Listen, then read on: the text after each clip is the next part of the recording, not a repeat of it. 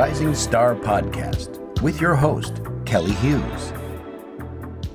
On today's show, I'm going to be talking with Carbonite of Carbon County. They have a provocative new video out now called Panic. It features a laundromat, a cameo by Tommy Chong, and lots of intrigue connected with the movie Millennium Bugs. We're going to talk about that and much, much more. So, welcome to the show, Carbonite. Thank you so much. Thank you for having me. Now, are, are you a, a human life form or are you artificial intelligence? I am I am human life form. I'm all in favor of artificial intelligence as our uh, human intelligence is not proving to be very productive. And maybe I should say carbon life form. yes, that would be good. It's one of the four main elements. This is true. How did you come up with with your name, Carbon County? Well, uh, carbon is one of the four main elements that make up everything in the universe. I'm not going to name the other three. You guys all have Google. Um, and if you put county after anything, it sounds kind of rednecky, and we thought that was funny. It kind of evokes uh, Jayne County. Sure, yeah, Jayne, Wayne, yeah, absolutely. You know, all of them. Which is probably before your time. I'm sure you're quite young. Well, you never know. But, uh, but I certainly know about Jayne County. See, wasn't that like from the Warhol era? Yes, yeah, brilliant artist, um, provocative. Now, when I see just your outfits, I don't want to compare you to Daft Punk, but do you get compared to them? Well, sure, because um, because of the mask thing. But if you look carefully, you know, Daft Punk are very high tech. You know, their masks are very high tech, or at least recently in the last few years, when you see them in videos with famous pop stars. We're just a bunch of dirty street rats with um, some gas masks we found at a, a used, uh, you know, like vintage store out in like I think it was like Lewistown, Pennsylvania, or something like that. You know, we're we're not as high class as Daft Punk. Yeah, it reminds me when you go into an army surplus store. Yeah, something like that. And and in truth, um, you know, it's it's just for me, it's just a it's amazing how the masks make you memorable. So you cover up your face and then people remember you. Oh, like they have masks. Like whether it's in the moment at a show or whether it's like in the video and it reminds you of Daft Punk or like even the Residents or people, you know, other people have done that. But weirdly, that makes you memorable and there's no face. Interesting. Well, you're also memorable just because of your music style. You definitely have, would you say, like a pop punk sound? There is a pop punk element to it. There's, um, you know, there's a lot of influences in it. Um, the, um, you know, the guitar work is will range from, you know, like Black Sabbath influence, Muddy Waters influence, Billy Gibbons influence and then but the songwriting you know for us uh, we want people to remember the songs. We like melodies. Well melody is everything. And uh, one thing i like about panic it just has a real strong hook that draws you in right away just that urgency to it. Like mm. how quickly did you write that song? Yeah it's interesting. It actually came very quickly. Um, we had um, uh, the we had a, a, basically the whole album was made this way. We had a lot of tracks laying around. Um, we got some free studio time some years ago, and we spent 12 hours straight, just literally 10 minutes, put down an idea, 10 minutes, put down another idea, 10 minutes, and we came away with like, I don't know, 40, 50 ideas. And so when we uh, we had actually almost finished the record and we needed one more song, and then this film, the film producers approached us and said, "Hey, we need a song that's got like super high energy, and this is the story of the film." So we wrote lyrics that would fit in with that, and uh, so it, it came pretty quickly, actually, but came from an idea that was years old. So, Millennium Bugs, this movie that your song's in, how did you like meet the director? How did all this come about? Well, one of the, one of the producers of the album, uh, we worked with a couple producers, Charles Newman and J.J. Appleton. Um, I, am not really a big fan of those guys. I, I think they're kind of jerks, but they're kind of amazing producers. And and Charles is pretty well connected. He has a company called Mother West, and he gets a lot of music and film and and TV and um, and uh, you know is quite clever when it comes to that. Um, you know, it, it, he's a terrible cook. Um, he's not a very good like. I wouldn't want to hang out with him at all. But uh, but like a real good producer, you know. And he seemed to like our band, so I was like, okay, we'll work with you. You know, that's so weird when you can kind of segment. You know, great artist a jerk in real life. you know, he can't help it. I mean, I don't understand how he ended up that way. It's not my problem, you know. But like, I'm trying to get from point A to point B. I'm trying to make great music. So, you know, and the rest of the band, you know, we're trying to make great music. And, you know, we don't have to be best friends to do that, you know. I mean, would you really want to hang out with Phil Spector? I mean, he made some of the greatest records of all time. The guy was a maniac gun-toting maniac. You know, that's that's kind of the side of showbiz the fans don't always see. It is a lot of the muck you have to go through to bring the product out to them. True, there is muck. However, I also hear a lot of whiny crybaby artists oh, they're not doing what I want them to name do. You are responsible for yourself. No one is going to do anything for you. And if you have to deal with some difficult people, welcome to the world. If you were in plumbing and and building a sewer, you would have some difficult people who were digging your ditches. That's just the way life is. Don't you think artists who have a day job are a little more grounded in that? I don't know because I don't I, I can't say because I think it's very individual. You know, I think mm-hmm. people different people are are are are different, you know, obviously, but that that sounds silly. But what I what I really mean is is that there I'm sure there are artists with a day job that are grounded in that. And then I'm sure there are artists with a day job that are annoying as hell. So like I don't know. exactly. No, it's a full spectrum.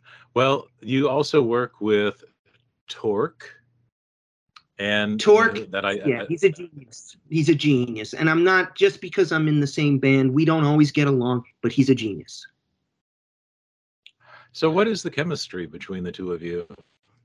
Well, we're both geniuses, um, and I say that with uh, that with all all due respect to myself. Um, he no, he is. Um, so I handle the guitars and the bass and uh, and most of the vocals, but everything is a collaboration with the two of us. And he he brings to the table a deep knowledge of. Um, you know, you wouldn't think it because of the sound of the record. It's very guitar heavy, but there's a lot of synthesizers on the record, and he knows all the vintage synthesizers. He knows exactly what one to go to for the right sound, and he's also uh, very good in the fact that, and this is you know technical in the idea of making records, but like people tend to want to show everything they know in one song. So I want to use this sound and these fancy chords and this blah blah blah. Sometimes all you need to do is sit there and play a boring sound and play a C chord for the entire song, and that's the right thing to do. And he's very good at that, and that's rare with people I find who make music is to find people who are not who are willing to just do the most simple thing. Are you into lo-fi? Well, I mean, I'm familiar with it because I'm I'm familiar with its source. Um, you know, the source is really early electronic music from the late 50s to the early 60s. Uh, that's sort of the first lo-fi music, if you really, I mean, in my opinion, you know, if you're talking 20th, 21st century, right? So Um, but if, if you asked me to name a bunch of lo-fi bands, I don't think I could. I mean, if you told me their names, I might know them. Mm-hmm. Well, one thing about a duo is that lean simplicity, and there's not a lot of you know red tape to get your ideas across. That's true. It does make it easier. It's all you know, and and and to say, you know, I've been in musical situations where you know you have a full band, and there's different joy in that too, and and different misery. You know, I mean, it, it, but with two people, yes, there's quicker you're making quicker decisions i mean you throw in a couple producers too who we worked with you know that that can but somehow with this combination you know even though uh, you know on a personal level i i, I wouldn't say i detested them but i found them annoying um musically we actually all worked well together and and there wasn't too many chefs you know in in the kitchen it was actually everybody kept their egos in check and and added uh, what needed to be added at the time. Well, you sound very pragmatic. Did you get that from your parents? Um, I don't know if I'm pragmatic. I'm probably just trying to be polite uh, and hold back because I get sort of lately. I've been getting a lot of crap because uh, at live shows, you know, I, I don't know. I find that audiences are are expecting everything to be done for them, you know, and and they're very like and and so you know sometimes i'll get angry at an audience and and and people who understand you know where the band's coming from and where where where the history of you know music and punk music even though we're not really a punk band but just the attitude of it is like come on you know wake up you know um, so I am actually being pragmatic now, I guess. But um, my parents, um, you know, they were wildly intelligent people, but I was pretty much on my own by the time I was 10. Uh, you know, they, they just were really, they were artists and, and really didn't have time to parent. Mm-hmm. So on in your stage shows, is there a lot of spectacle or do you just like to get real lean and mean with the music well musically it's lean and mean because that's what works that's what serves the music best and frankly it would be too expensive to cart around you know seven musicians you know and uh, number one you know they'd expect to get paid and then number two you know it's like just getting anyone you know have you looked at plane ticket prices or gas prices. You know, touring with a big band sucks. So there's that issue. Yes, musically we keep it lean and mean, and it works. You know, we have three or four members on stage at any time. We don't play to pre-programmed tracks coming off Pro Tools. Whenever I see bands doing that, I'm like, please stop. It is so unnecessary. Save it for I don't know who, you know, Disney like, uh, just stop doing it. Um, the shows, you know, are entertaining because you don't really know what to expect. You know, people come in, they don't, you know, it's not like we have some gigantic following or anything. I'm not going to front like bull. Is it okay if I swear? I don't know. Anyway, so um, Go for you know, it. Let, we, I don't want to say any bullshit like we have some like huge live following or anything like that, you know. And frankly, I don't care. You know, I'm here to just do my work, make my art. And when you come to the show, if I'm in a mood, you're going to hear about it. That's it. Excellent. Well, what I like about the Panic music video, you know, it's another layer of art onto your song. You're there in the laundromat there's this kind of little preamble, you know, with a little bit of a, a mini movie setting the stage, and and you got this, you know, comic legend Tommy Chong. How did all that come about? Yeah, I'm not really sure, but um, probably somehow through the the the film guys, maybe they knew him or something like that. But I didn't even know he was going to be there until like the day of, and I love Cheech and Chong. I mean, talk about subversive art. I mean, those people are hilarious. Um, you know, I've seen all their movies. I know a lot about Tommy Chong before because uh, my I had older brothers and sisters, and they had they made comedy records. You know, you can find them on Spotify now or Apple or whatever.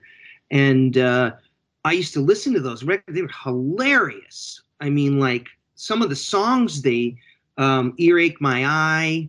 Uh, you know, you got if you don't know these songs, you got to go check them out. Not only are they really funny musically, they're really good. Like they're heavy, like rockin' tunes. And Tommy Chong was a musician long before he was a, a comedian. Uh, back in the late '60s, he knew Hendrix and all that. Um, anyway, so when I found out he was coming, like everyone else was like, "Oh wow, Tommy Chong, you know, he's so famous," and I'm like, "Yeah, no, no, he knew Hendrix." Okay, like this is an artist. Okay, this is somebody that is worthy of respect. That is coming to our laundromat okay, that we've rented out for the night to shoot a video with a bunch of no names. Okay, this guy is cool. And I, I just remember like them like, okay, send the Uber for Tommy. And then 10 minutes later, he was there. And it was awesome. You know, sometimes you meet people and you're like, okay, you know, I, I respect your art, but, you know, you're kind of an egomaniac and you're boring total opposite with him. He was super cool, super cool guy, very intelligent, very curious, asked a lot of questions about the band, asked a lot of questions about the video, was really involved in the storyline. He was great. Now, how did uh, the director Alejandro Montoya Marin, who directed both the Millennium Bugs movie and the music video, uh, how was the music video linked to the movie? So we did a so we did a video of uh I can't remember I think it was 220 2021 uh of our first single we released um called Get Up and Die. Um and um and he had seen that video and he he liked it. Um I think that came again through the producer Charles Newman, um, and he liked it. Uh, and then, so when you know, we we really liked Panic. We were like, oh wow, this actually is kind of a single for us, you know, like. Um, and uh, so when it got in the movie, we're like, we just, I think he just heard that we were gonna put it out as a single and and try and time it with the movie, and then uh, I was going to talk to the director who had done Get Up and Die, and when he got wind of that, he's like, "No, no, no, no, I'm going to direct it." And uh, and then the the uh, Push Start Films, uh, who's the producer of the film, um, you know, because we have no money, so they were like, "Well, we can put in some budget," and uh, and so it, that's how it kind of happened. And and they and they're very creative over at Push Start. Uh, the films they make uh, not just Millennium Bugs. The other films they make are really cool. There's another one called The Wrong Guy, which I saw, which was great. Uh, Monday is another one um, worth checking out. So when you use a venue like the laundromat, you have to film at night, off hours. Like, how late do you go? Do you go until like you know the the wee hours of the morning? Yeah, I mean, for me, you know, I, I, look, I don't mind, right? Like, like it's a miracle when anything like this gets pulled off. You know, like a video shoot that actually works and then produces something that's good, right? So, like, if you got to stay up all night, that's what you got to do, right? And so, like, we didn't. I think we. I wasn't there, but I know they started loading in about nine nine p.m. and and when we left, the sun was coming up for sure. So, um, you know, but it was done quick because Alejandro, the director, uh, he is a genius. I watched that guy work, and not only does he uh, work fast, he's an excellent communicator on set. Like I never felt like I didn't know what I needed to do because he was telling me, you know. And then also was like, I mean, I had ideas, you know, and like it's not like I couldn't think of my own, you know, and I and I play music, so I know what I'm doing. But like he's a genius. So it really worked out for us. When you've got such a strong setting like that, and then you know a, a, director like Alejandro with his point of view, how do you make sure that Carbon County still comes through in the video? Yeah, it's an interesting balance, right? Because like there's the other two characters in the video, and they're kind of the stars of the video, you know, and we sort of come in to the story, right? Um, and so th- you have to trust. You know, if you respect somebody as an artist, you know, um, you have to trust people. You know, like if you respect their earlier work, and you know, otherwise, what's the point? You know, and to me, also great art, uh, you know, is collaborative, right? You know, it's not like, you know, sometimes people get a little too wrapped up with the ego thinking well well i'm going to direct my own video or i'm going to you know what they're too expensive. I'm going to go use this other my cousin is you know and i'm like come on. Like you're trying to make art here. Like this is a serious thing. Like align yourself with good people and trust them. And i think we were pretty well represented is what the band's about. There was a, a good story which i don't see in a lot of videos now um, you know, old videos that I've seen from like the 80s and whatever, 90s, you know, some of them seem to have stories, which is, and some are really stupid. I love the really stupid ones from the 80s. And they're, and they're hilarious because, you know, like, but there's like some sort of little side story going on. And I think that that's fun. You know, if I see another video, you know, of like driving in the car in LA at night or, you know, on top of a rooftop at nighttime in New York City, and it's like there's no story. You're just looking at the artist. Boring, boring. well, speaking of the '80s, remember when David Lee Roth went solo and made some uh, music videos back then? I rem- I've heard the songs. I mean, I remember um, he did the old song from the 20s or 30s called "Just a Gigolo." That was a very old song. Yes. Um, a lot of people don't know that, but uh, I don't remember the videos though. I seem to remember I've seen a thing on TikTok where it's like the guitar player is has a heart-shaped guitar with two necks coming out of the heart, and that's all I remember from. The, so I ha- I don't know. I don't know why because when you mentioned the '80s and the good ones and even the silly ones were fun. And I think he did a cover of California Girls. Oh yeah, yeah, I've heard that. Yeah, yeah, yeah. I, it's it, hard. I keep thinking of the Van Halen videos when you say that. That's what I remember more. Right, because I think when he went solo, he put a lot more humor into his videos. He's a funny guy. I, I always loved David Lee Roth. The best, but my favorite thing is go on YouTube and listen to just the vocals of David Lee Roth. It's without the track. Oh yeah. my God.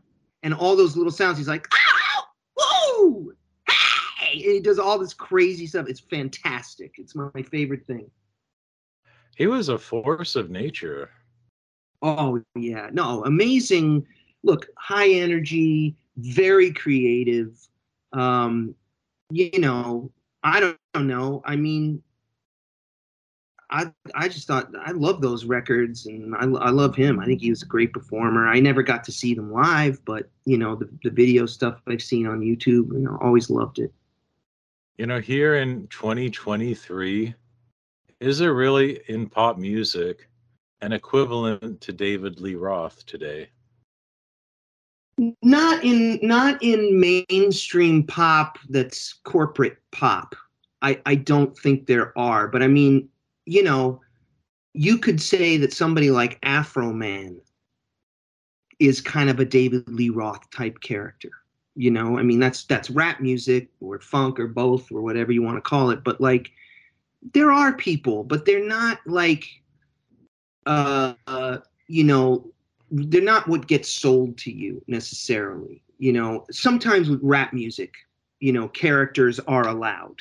You know, like Lil Yachty, he's a character you know, like, but in pop music, not so much, you know. And uh, but what's great is now, you know, they're just bands that and and artists that you see that are great artists. You've never heard, you know, I've never heard of them, and then I I see that they're playing. You know, I live in Brooklyn. I see they're playing some venue in Brooklyn. It's sold out. I go on Spotify and they have you know 500,000 monthly listeners. I'm like, how does this happen? Doesn't matter that's the, the the brilliant part about today is that if whatever you want you can build your own path you know? You can you can i i don't like to when i say successful i'm just gonna i'm to me successful lies in two terms right? Successful is really did you make great art?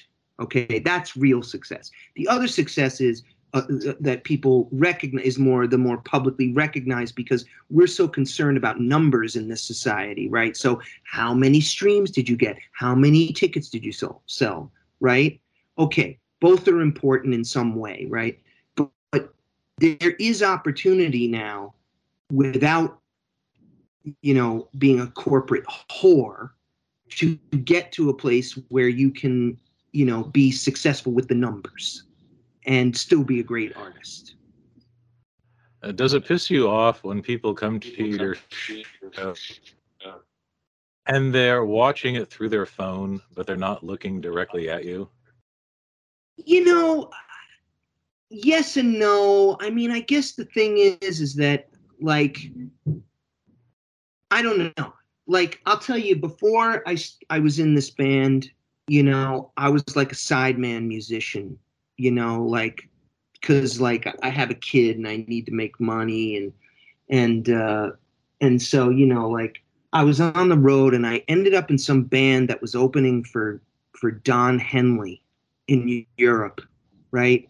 I'm not going to name the band because it's even more embarrassing than Don Henley. And uh, oh no, poor Don.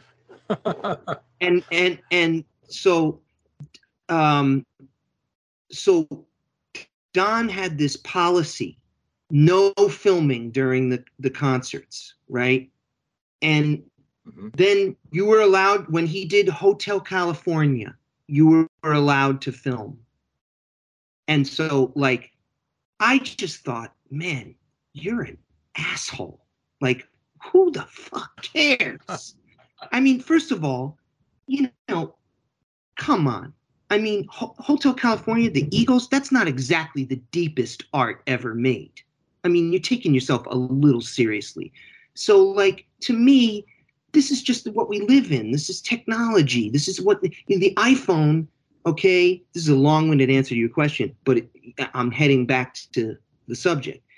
The iPhone, this, this changed the planet this put the iphone put other businesses completely out of business the way the car put the horse and buggy out of business. Okay? Like so if you don't understand that this is here to stay and it's going to be part of our lives then frankly you know you're don henley. So your song panic do you ever like google your titles or do people like they're searching you but another artist who has the same title comes up? Well, I don't Google myself that often, to be honest, because I'm horrified. Also, if you uh, do it by by your individual name, you probably like I don't know carbon tipped tools come up. do any weird yeah, carbonite you know, things come up? The truth of the matter is, is that like this whole record uh, is just getting going you know, and we haven't been out there yet. You know, we're going to be booking a tour. Um, you know, we we had uh, the the album kept getting delayed and delayed and delayed um, for various reasons, which are boring, and I'm not going to go into. And then once Panic was going to be used for the film, that delayed it as well. But I was fine with that because once I saw the film, I was like, okay, now we're aligned with something good and cool that I like, that I think is a good piece of art. And uh, so, you know, like I was fine with delaying it. So the, that back to your question, there's not that much of us out there because we haven't been on the road and we will be on the road and then when you start googling you'll see less less about carbon tip pens and and you know carbon whatever you know i don't know carbon copies i don't freaking know well, it's a unique name. Uh, and, it's so hard as a band to come up with a unique name. So Carbon County, that's got a nice ring to it. Thank you. I think it's a good name too. And, uh, you know, uh, my original name was the Stumble Bums. Uh, Torque hated it, uh, so you know I had to I had to let go of it. So uh, we went with Carbon County. Well, any band worth its salt usually goes through a couple of name changes. I'm sorry, you cut out there, so didn't. Oh, I said uh, any band worth its salt usually goes through a, a couple of name changes. That's true. That's true. I, I, I, I'm sure that it's been a struggle. Well, uh, before we wrap up, got a few more questions, but where can people, you know, hear your music, watch the video, and learn more about you? Okay, thank you. Well, so look, the obvious things, right? You put Carbon County in your search engine, you put Carbon County in the search function in your in your Apple, your Spotify, whatever you do. Um the uh and YouTube, you know, that's obvious, right? But, you know, um and on our Instagram, um, and I don't do TikTok because they're about to ban it. So everything's gonna, all the people that are on TikTok are now gonna switch over to YouTube, uh, whatever that store, I don't know what they call it, shorts or whatever, um, because the U.S. government is afraid of the Chinese. Um, so I, we don't really do TikTok, but uh, on our Instagram, that's the where you can get the latest thing news on everything right? So related to uh, new singles coming out tour dates uh, new and new stuff about the film millennium bugs all that. It's all on there on our instagram. So, what is your big vision for Carbon County? well you know uh, off the top of my head i would say that i don't want to be boring. I, that's it. I just i get so bored so easily. And uh, and i don't want to bore myself. And because if you're boring yourself you're going to bore other people. And um, and the big vision is um, if we get to the point where uh, billionaires are requesting private concerts on our yachts then we've completely failed I like that. So, you are the anti yacht rock. Well, I love yacht. Don't get me wrong. I like some Pablo Cruise. You know what I'm saying? It's not the music. It's just people who own yachts. They're destroying this planet. Right. Isn't it more fun just to go out on a little dinghy with some friends? That's what I'm saying. You know, go to go to uh, you know, go to Vietnam and go fishing in the Mekong. You know, that's that's fun on the water. You know, like with with some with some Vietnamese. Go do that. That's that's a lot better. You know, they'll teach you something about life. See, when I see you guys in the gas masks, I feel like there's, you know, that DIY aesthetic. And, and and which I love about punk. And even if you're not directly playing punk rock, there's that punk aesthetic to everything. Yeah, thank you for noticing that.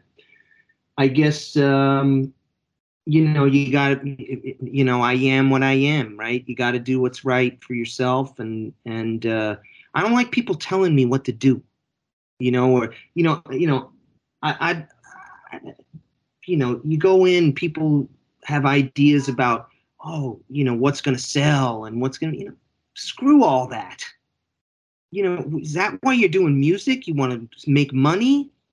Go join a wedding band. You know, you're in Brooklyn. Do you feel like you're part of a music scene?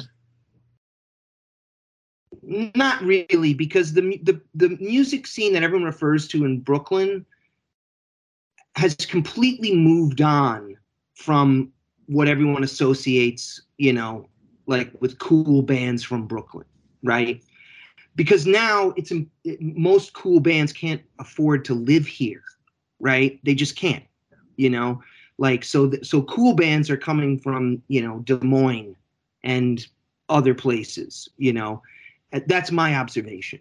You know, more generally. I mean, there's great music coming from everywhere, but like if you want to be a real band, forget about it. You know, uh, Brooklyn. You know, it's like five thousand dollars a month to rent an apartment here, right? So screw My that. goodness. Yeah. Wow. Okay, so so but what Brooklyn does have, the music scene in Brooklyn, what I've observed, there's a lot of clubs that have opened up that a lot of real great musicians play it. Like like you get like these like cool, funky jazz B3 organ trios, you know, and uh there's a, a great blind guitarist and harmonica player named Noya Soha who plays around Brooklyn and he's a genius, you know, and like there's just a because of the population and because it's New York, there's just a lot of great musicians with a lot of great taste, you know. But all that stuff for the rock and roll side of Brooklyn and all that, I, I think that's not what's happening right now here, you know, to me. So when you go out to tour, would you rather play the big cities or would you rather play the the obscure towns? Well, it depends what you're looking for because in the big cities, yeah, you're going to have a higher population. For some reason, they're going to be drawn to your show, you know, and then you know you're just with a, with a with a higher population density, you're probably going to have a higher intelligence density, and that's what's required to come see us. If you are stupid, please do not come to our shows. I do not want you there. Nobody wants you there if you want, have a sense of humor and a little bit of ability to have critical thinking and uh, and and understand what art is, come to our shows. You're welcome. So yeah, cities, sure, maybe there's more of that. I don't know. I've seen everything in small towns too. It doesn't matter, you know. It's just and you take what you get. You're lucky anyone's giving you a gig. So if someone comes to your show, they probably shouldn't shout out play Freebird. Well, when they do, I just raise the middle finger and I say no charge. Why do people still do that? Even to this day, they still request Freebird. Well, I'm going to say something that may be a little shocking to you, but it is an amazing piece of music. Unfortunately, anybody who is not Lynyrd Skynyrd playing it sounds like an asshole. Exactly. No, I love Freebird too. The thing is, it's such a long song. It's kind of like it. It kind of shuts a whole set down when you play it. well, yeah, I I've never actually played it, so I don't know. But uh, you know, let, us put it this way: for for you know, uh, I think that um, you know, I'm going to tell you what what you know. You ever hear of a blues guitar player named Albert King? No, I'm gonna have to look him up now. Albert King is the one of the the the fathers of of rock and roll. Everybody took from him all your favorite guitar players. You know, if you're a guitar nut, you you you know Albert King, and they they've all imitated him. And uh, from Hendrix to you know you know modern guys like guitar whizzes like Derek Trucks and people like everybody has a little bit of Albert King in their in their playing. And when I was 10, my father took me to see Albert King. He was probably 90 at the time. And and um, and the the first 45 minutes he kept when anyone else was soloing on stage he would he would he would he would go check. One two. Mic check. One two. Right? Like in the middle of their solo.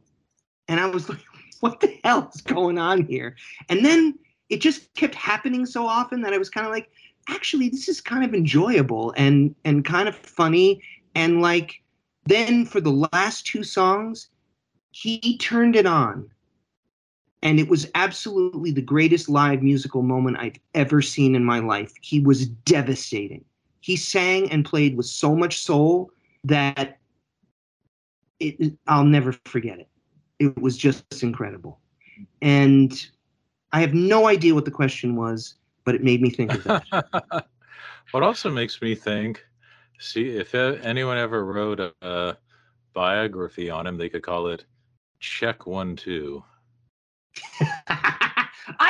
I think that. I think it was just that night. I don't. I've I've looked on him on YouTube. I, I've never seen him do that, but it was just that night. And I, but I, you know, I was ten, so I kind of thought it was somehow part of the show. Isn't it nice you have that memory, you know, from being 10 years old that takes on almost like a mythic proportion in your mind?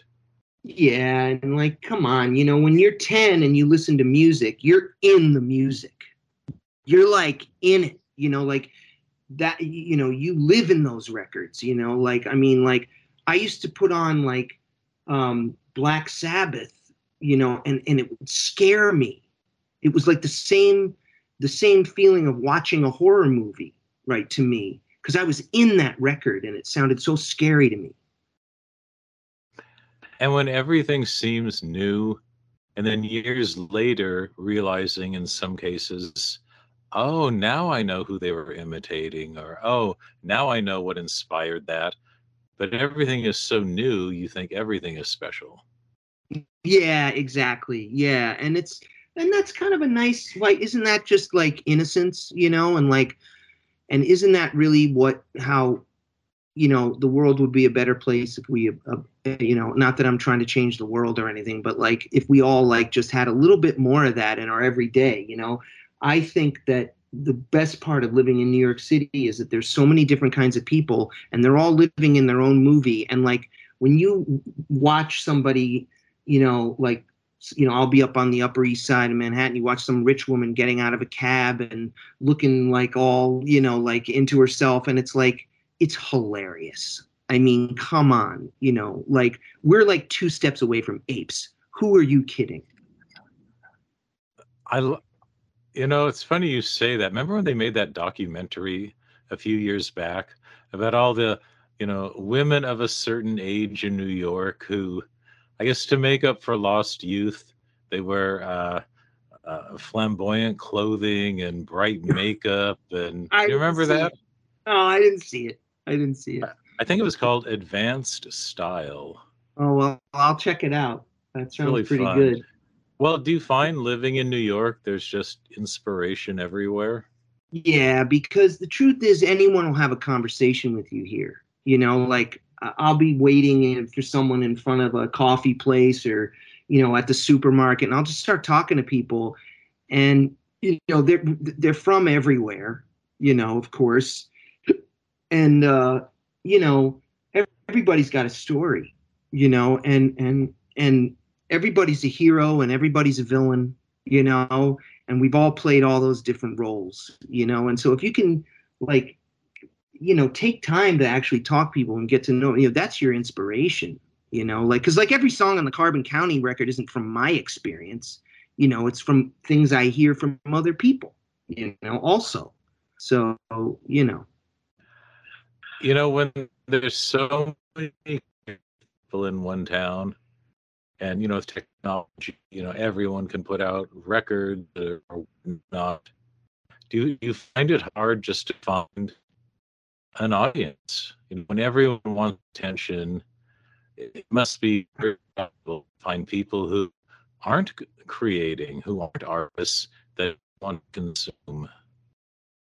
Well, I think that yeah, and I think that finding an audience, um, you know, I've worked with a, a, a musician and you know we were we were in this band together and there was a couple other band members and they were real conceptual artists. They were actually art school people. And but this guy wasn't. And uh, we were having this long band meeting. It was like about an hour and a half of like and then we should you know we should drive on the back of a truck and have some you know puppets and you know all this stuff to promote the band you know and uh and this guy said, to, you know, after we were all done, like sort of intellectually masturbating, he goes, "Yeah, guys, I just want to do shit." And well, that's really what it is. It's the doing. And if you want people to know about you, you have to go out and do it. You have to get out and play, get out on the road. And yeah, if you're relying on your friends to come see you in a town, it could be New York, it could be anywhere else, you know, are they really going to come more than once a month? And are they really going to come more than three times? Probably not. So you need to get out on the road.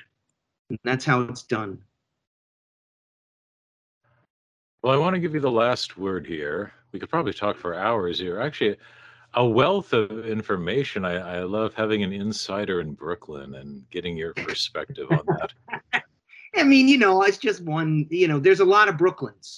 You know, there's a big difference between uh, Williamsburg and East New York. You know, and they're only two miles from each other. So you know, there's a lot of worlds here. Anyway, go on. Well, with everything changing and gentrifying, where is the heart of New York City right now? Well, if I'm honest, which I'm going to be, uh, uh, it depends on what you're looking for. Um, if if I were a painter or a musician looking to start a band or anything like that, I would stay very far away from New York City. You can just come here and do your thing when you need to. You don't need to live here at all. Um, in fact, you should live somewhere that's cheap, uh, rent, and is close to a good airport if you're a musician uh, or any type of artist, right? That's my feeling about it. And you have to be willing to drive to a lot of places, right? So, but if you're like, you know, getting back to Brooklyn, if you're truly a, you know, New Yorker, right? Like, I, I would say that actually the creative uh, heart is probably not even in Brooklyn anymore. It's probably Ridgewood, Queens, which will soon be gentrified in about five to six years. But right now, every time I go to Ridgewood, there's some cool band I never heard of playing in a club. There's an amazing restaurant that like just some friends decided to open and it's a genius place and it's a sweet spot in New York City and um, and that's you know, but like, how long is it going to last? I don't know. With all this capitalism going on here, I it won't last, but it'll always keep jumping around. You know, I don't know. Maybe next thing you know, the artist hub is going to be in the South Bronx. I don't know. It keeps jumping around. See, I, I'm trying to let go of this romanticized vision of you know the CBGB days and the downtown No, that's art 50 scene. years ago. I know I was going to say that's about 45 50 years ago but uh, it's it's hard to shake you know and I think It is because it's a it's a it's a magical time and so much great music was created out of it. But you, you but the, you have to look at it this way. You don't have to, but I'm telling you, this is how I look at it, right? So the, the, the it's all connected to the trajectory of this society. Okay, after World War II, World War II was so scary that people in this country actually had to try to pull together. And that was on every so you had your civil rights movement right? That had to happen right? And then taxation was fair in the 50s and and late 40s and 50s was fair. So it created opportunity for a lot of people. So all these all this 60s stuff that went on with the with music art film all this stuff this was actually indirectly financed by a fair taxation system, right? And ever since then, they've been trying to pull this down and they've succeeded, right? Now it's like, you know, if you're working a low wage job, you got to work two of them just to get by, and that might not even work, right? So they've destroyed it, right? And so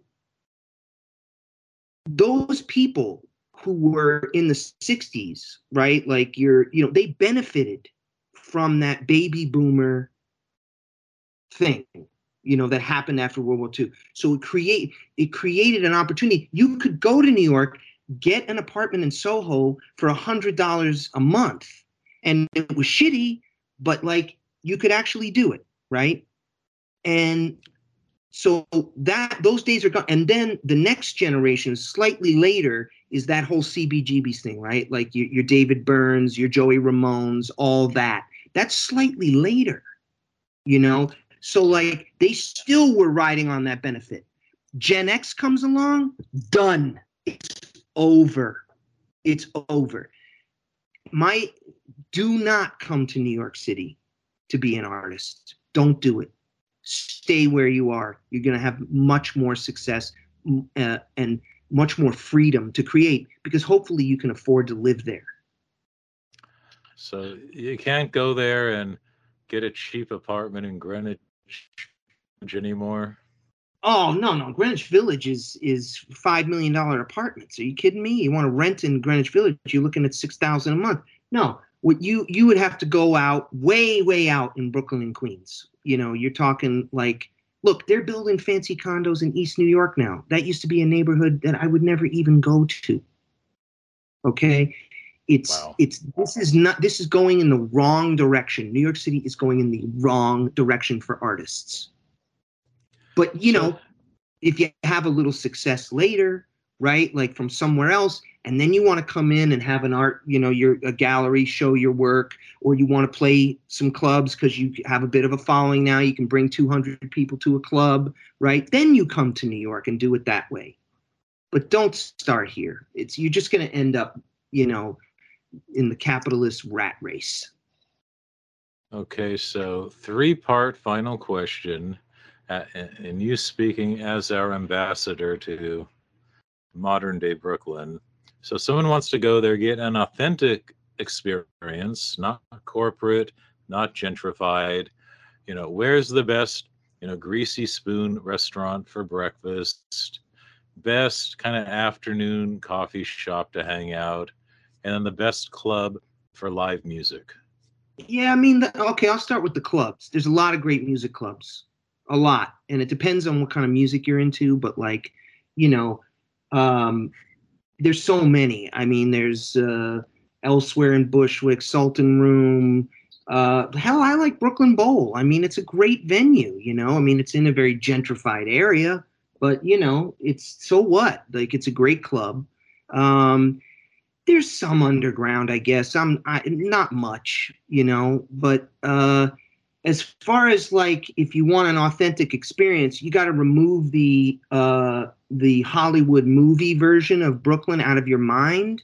Uh, you know, of the of the diner with the you know uh, Italian or eth- you know Greek uh, you know waiter and you know and all that. That's that's gone. It's completely gone. It doesn't exist anymore. What you really want to look for is a, an amazing Jamaican restaurant in Bed Stuy right? You want to look for, you know, there's like, um, you know, like Nigerian restaurants out in, uh, you know, East New York or or uh, or uh, um, uh, Flatlands or someplace like that. You know, that's what's going on here. Is that you know, it's not about what you've seen in the movies anymore. It's about the new population which is coming in, and it's always about that here.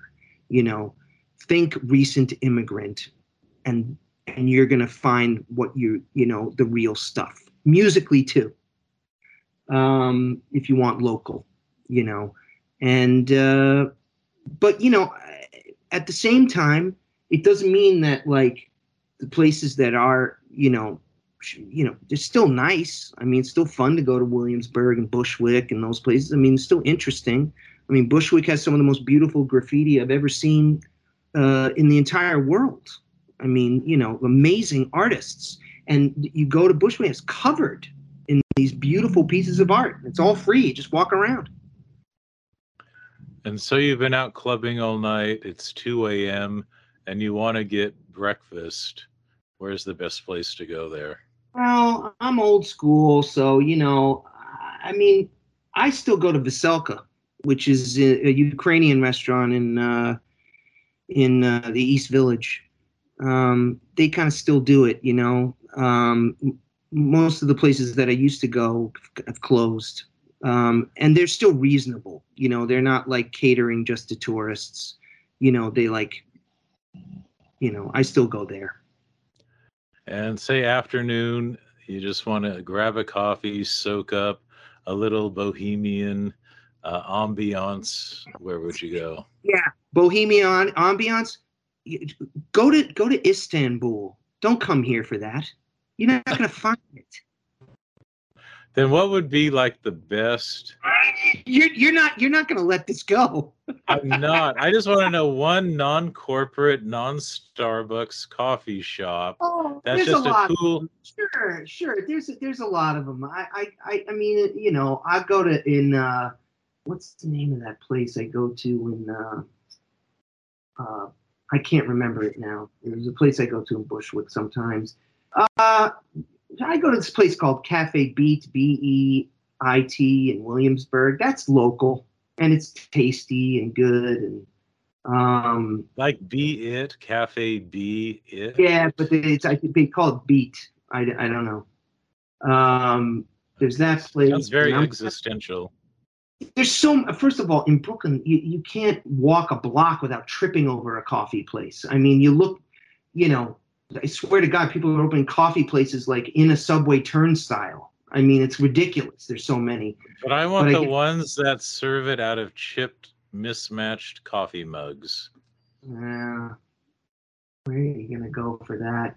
I mean they're everywhere. I don't know. They're everywhere. You can find them. Excellent. Well, I think what you're strikes me, you know, that let go of the movie version, embrace what's new and current, because everything evolves, right? Yeah, it sure does. And but you know, and I understand people, you know, they love what already was. You know, I do too. But you know, Absolutely. yeah, Well, I can tell you what isn't. It's it's it, it it's not white artists. I'll tell you that. That's not what's Yeah. happening York. is it still just like those scenes in Saturday Night Fever?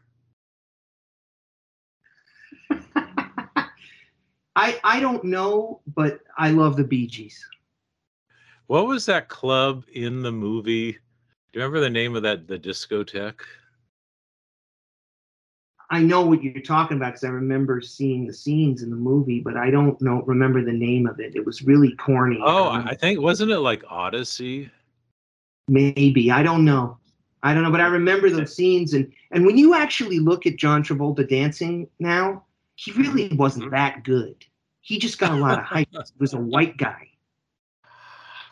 Right. Well, you know, back in those days, you know, the, those tight pants, uh, it's just daring that people, you know, wore the tight pants and the silk disco shirts.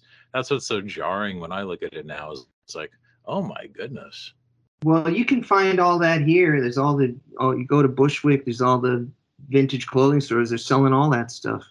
Although I buy my vintage clothing, I mean I don't wear much except a gas mask and a tuxedo. But when I buy vintage clothing, uh, you know, I prefer like, you know, rundown mill towns. That's where you get like the really good, you know, you can buy a suit for 10 bucks, you know, that they like used on a guy before he was cremated. I like that. A little history to the suit. That's perfect for for your stage getup. You're probably channeling the dead guy. Well, Oh I. I certainly smell a little different. well, hey, I, I just have to, you know, say I've been talking talking to Carbonite from Carbon County. Torque was here in spirit. The current single and video is Panic. You got to see it. It's in a long format. It's got Tommy Chong, directed by Alejandro Montoya Marin. Hey, I really appreciate you sharing not only your music, but this very inside glimpse into Brooklyn and New York. Well, thanks a lot, Kelly. Thanks for having me. This has been the Rising Star Podcast with your host, Kelly Hughes.